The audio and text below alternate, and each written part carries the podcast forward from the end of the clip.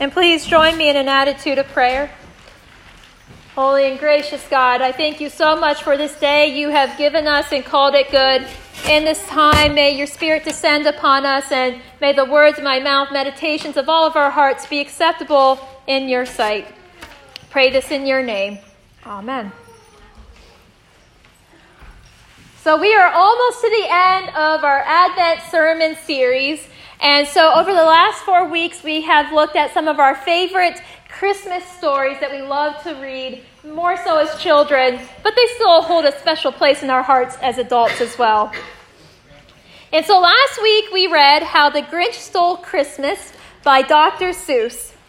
And we talked about how the Who's and Whoville sang anyways on Christmas morning, despite the Grinch stealing Christmas. And we related it to Mary, who sang um, despite her uncertain future, as well as the uncertain future of her unborn son. She had a million unanswered questions, but she did know with all certainty that God was about to do something spectacular and turn this world upside down through the gift of his son. Today we come to the second to last story, the Polar Express. The Polar Express was written and illustrated by Chris Van Allsburg in 1985. That was the year I was born, so it was 34 years. It is a beloved children's Christmas book, and it became even more popular after the 2004 animated movie came out starring Tom Hanks. Chris Van Allsburg came up with this idea of the book based on this age old question that every child asks at one point or another in their lives when they ask, Is Santa Claus really real? Van Allsburg writes this When I was eight years old, I began to consider the possibility that Santa Claus was not real. Embracing this suspicion made me feel grown up, very suddenly and also very unhappily. Leaving behind a belief in Santa meant I would never again experience the enchantment that accompanied the days leading up to Christmas. The exquisite, almost unbearable anticipation of a fairy tale coming to life, a fairy tale that included me, would be gone forever. This didn't feel like growing up. This felt like losing something, like being thrown out of the land of miracles and hearing the gates close behind me. I wanted back in. Fortunately, the Polar Express pulled up to my house and that Christmas, taking me on a trip that did lead me back. There is a seat on the train for you. So, just as a very quick recap, the story is about a boy who took a magical train ride to the North Pole. And once at the North Pole, he met Santa Claus. And Santa asked the boy what he wanted for Christmas. The boy asked for a silver bell from Santa's sleigh. And uh, when the boy put the bell in his pocket, unfortunately, there was a hole in his pocket and it fell out, thinking that he had lost it forever. But then the next morning, Santa Claus left it as a present under his tree to his surprise. But this boy soon found out that not everyone could hear the bell and its sweet sound. The boy realized that only those who truly believe in the magic of Christmas can hear the bell. The book ends Though I've grown old, the bell still rings for me as it does for all who truly believe. It's a sweet book that reminds us of the power and magic that we love to celebrate at Christmas time. And it is in many ways similar to our gospel lesson for today from Matthew. Like, it, like the boy in our story, Joseph, Mary's soon to be husband, also had a revelation in the night that solidified God's mysterious plans in his life. For the last couple weeks, we have been exploring Mary's side of the story. Mary knew that by accepting the angel's offer, she would not only change the course of her life, but also that of her soon to be husband, Joseph. She knew by telling him this story this on the surface crazy story of an angel announcement and her carrying the Messiah that she was changing not just all of her plans, but all of Joseph's plans that he made with her. And she also knew there was a very little chance of him believing her. And so, probably in Mary's mind, she came to the logical conclusion that he would have no other choice but to divorce her.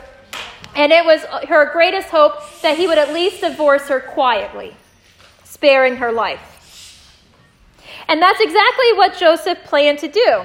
He planned to divorce her quietly and move on with his life. But that all changed one night when an angel came to Joseph in a dream and confirmed everything that Mary had told him.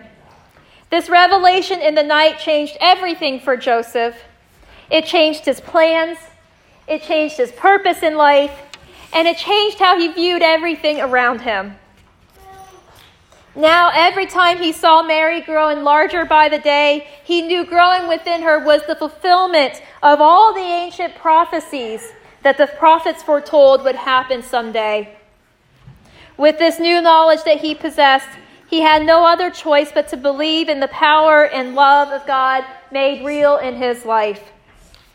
And because of that, he knew he had a greater responsibility to help make God's power and love real in the lives of others.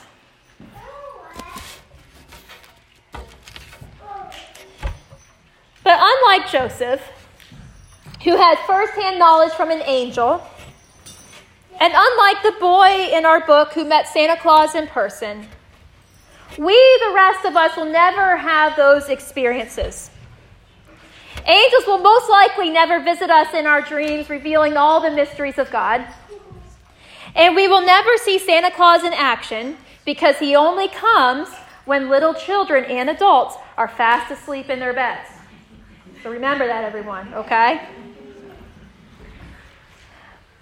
So, how are we to have faith like these two?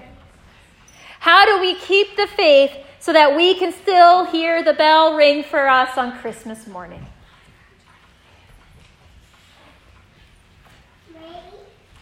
Remember in the Polar Express how the boy thought he had lost the bell forever, there was a hole in his pocket.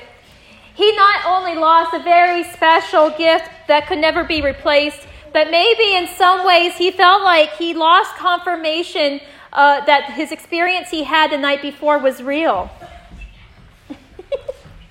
but then, to his surprise, Santa left it as a present under his tree. So, how do we keep the faith?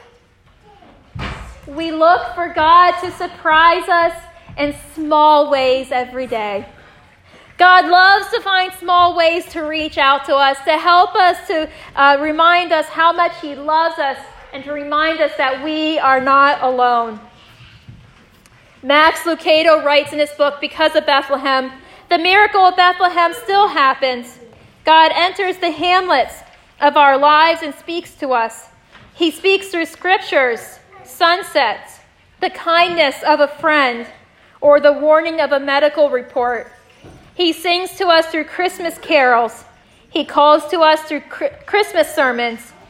He reaches out through the Christmas story.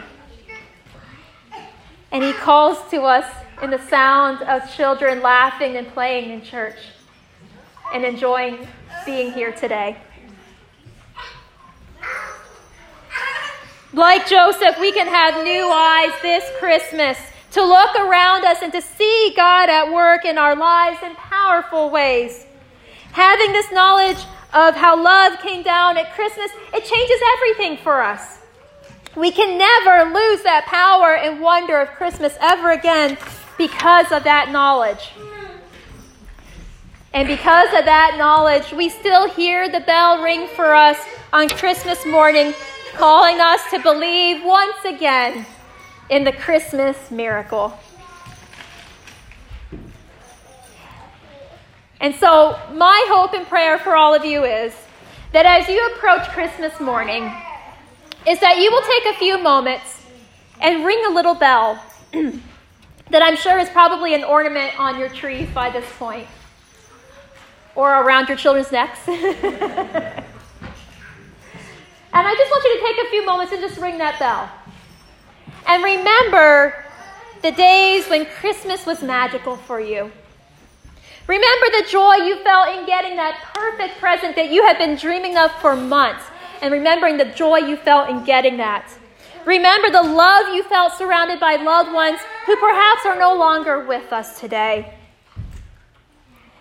And then I want you to look around you and look for ways that God is sneaking little presents only for you to find all around you.